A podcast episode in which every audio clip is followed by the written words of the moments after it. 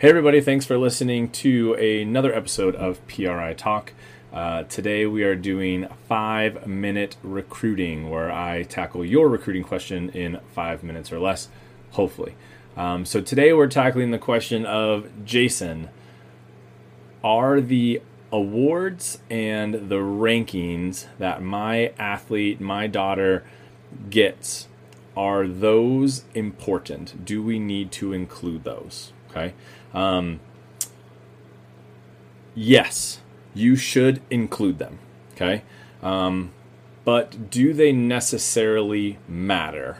That is kind of where this question is is leading, right? So definitely include include uh, in your recruiting process, in your emails, the awards that you get, the all conference, the all district, whatever whatever it is, uh, your rankings on the prep volleyball, prep dig, right? Include it. Recognition is great.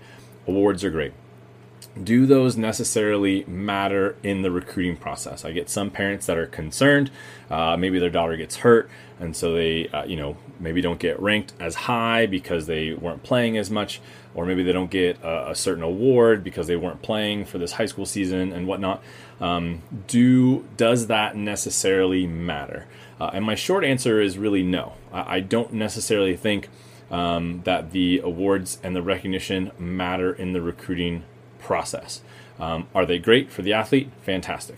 Um, but uh, uh, of course, they're great for the athlete. Uh, but I don't necessarily think they're going to move the needle or nudge a college coach in one direction or the other. Okay. Um, I feel uh, in a lot of ways similar when it comes to awards and, and rankings uh, in the same way that I do about uh, social media recruiting um, and statistics. Okay everything is is very relative, right? Your statistics are relative um, to who you're playing against. Okay, and I talk about statistics as far as including those um, in another podcast, and I talk about social media recruiting in another podcast. Okay, so uh, I, don't think that the um, the you can go listen to those if if you want to hear me talk about all those things, uh, but I don't think necessarily that the awards and the rankings are going to move the needle or nudge you along in the process. Are they great? Yes. Okay. Um, and my, my reason for thinking this uh, is two. One, or first, uh, hopefully, um, hopefully college coaches are recruiting you without those pieces, right? So hopefully they notice you maybe before you get ranked uh, super high, maybe before you get a specific award, right? Um, if, if they're only recruiting you because you rank on a certain level or got a certain award, um, maybe they're not doing a, a, great job, right? In, in, my mind, they need to be able to find you uh, prior uh, to you getting that award or that recognition, okay? And, and the second side uh, here is a lot of that stuff is going to be relative, right? Um, who you are playing against in your district, right? You're you're competing against this athlete, this athlete, this athlete. So similar to statistics, uh, you had 150 aces uh, your you know your junior year. Like that's great.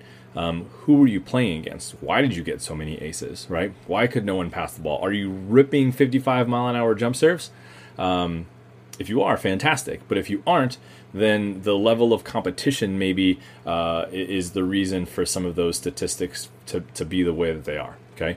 Um, so it's going to be relative to who you're playing against and who's around you. Again, great to be recognized, great to get an award, um, but I think they're pretty relative. And, and, and an example of this would be if, if I'm a college coach and I've got this athlete uh, this athlete, and I got three athletes in front of me. One was first team all district, another team was honorable mention all district, and another team was second team all district, right? Um, well, I'm going to recruit the kid that was first team all district because they're obviously better than the other two athletes, okay? Um, but again, we've got high school uh, programs all over the country um, for sure, in the state of Texas, we have different levels of volleyball. Um, go to the state championship and watch the the one A, two A, three A, four A, five. Watch it all the way up. There's a, a definitely a difference of, of across the board level of volleyball. Um, and so, while those awards are fantastic and great, I don't think that they necessarily move the needle in your recruiting. So if you miss a season or half a or half a season, you miss um, and so you don't get this award and you don't get this ranking, um, or maybe you drop in the rankings because you miss. I don't think it necessarily is going to have a negative impact on your recruiting. Okay.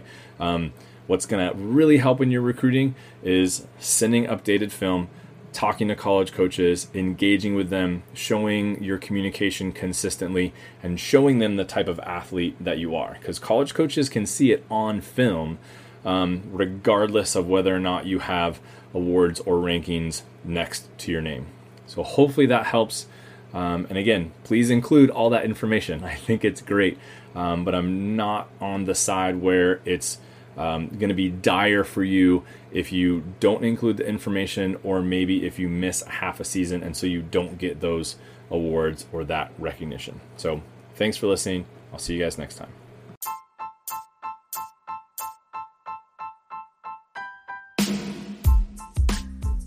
Hey, everybody, thanks for listening. If you would like more tips, updates, or recruiting assistance, go to my website, privolleyball.com check out my blog, or reach out to me directly if you have any other questions. You can also find me on social media on Facebook and Instagram at Parallel Recruiting Initiative.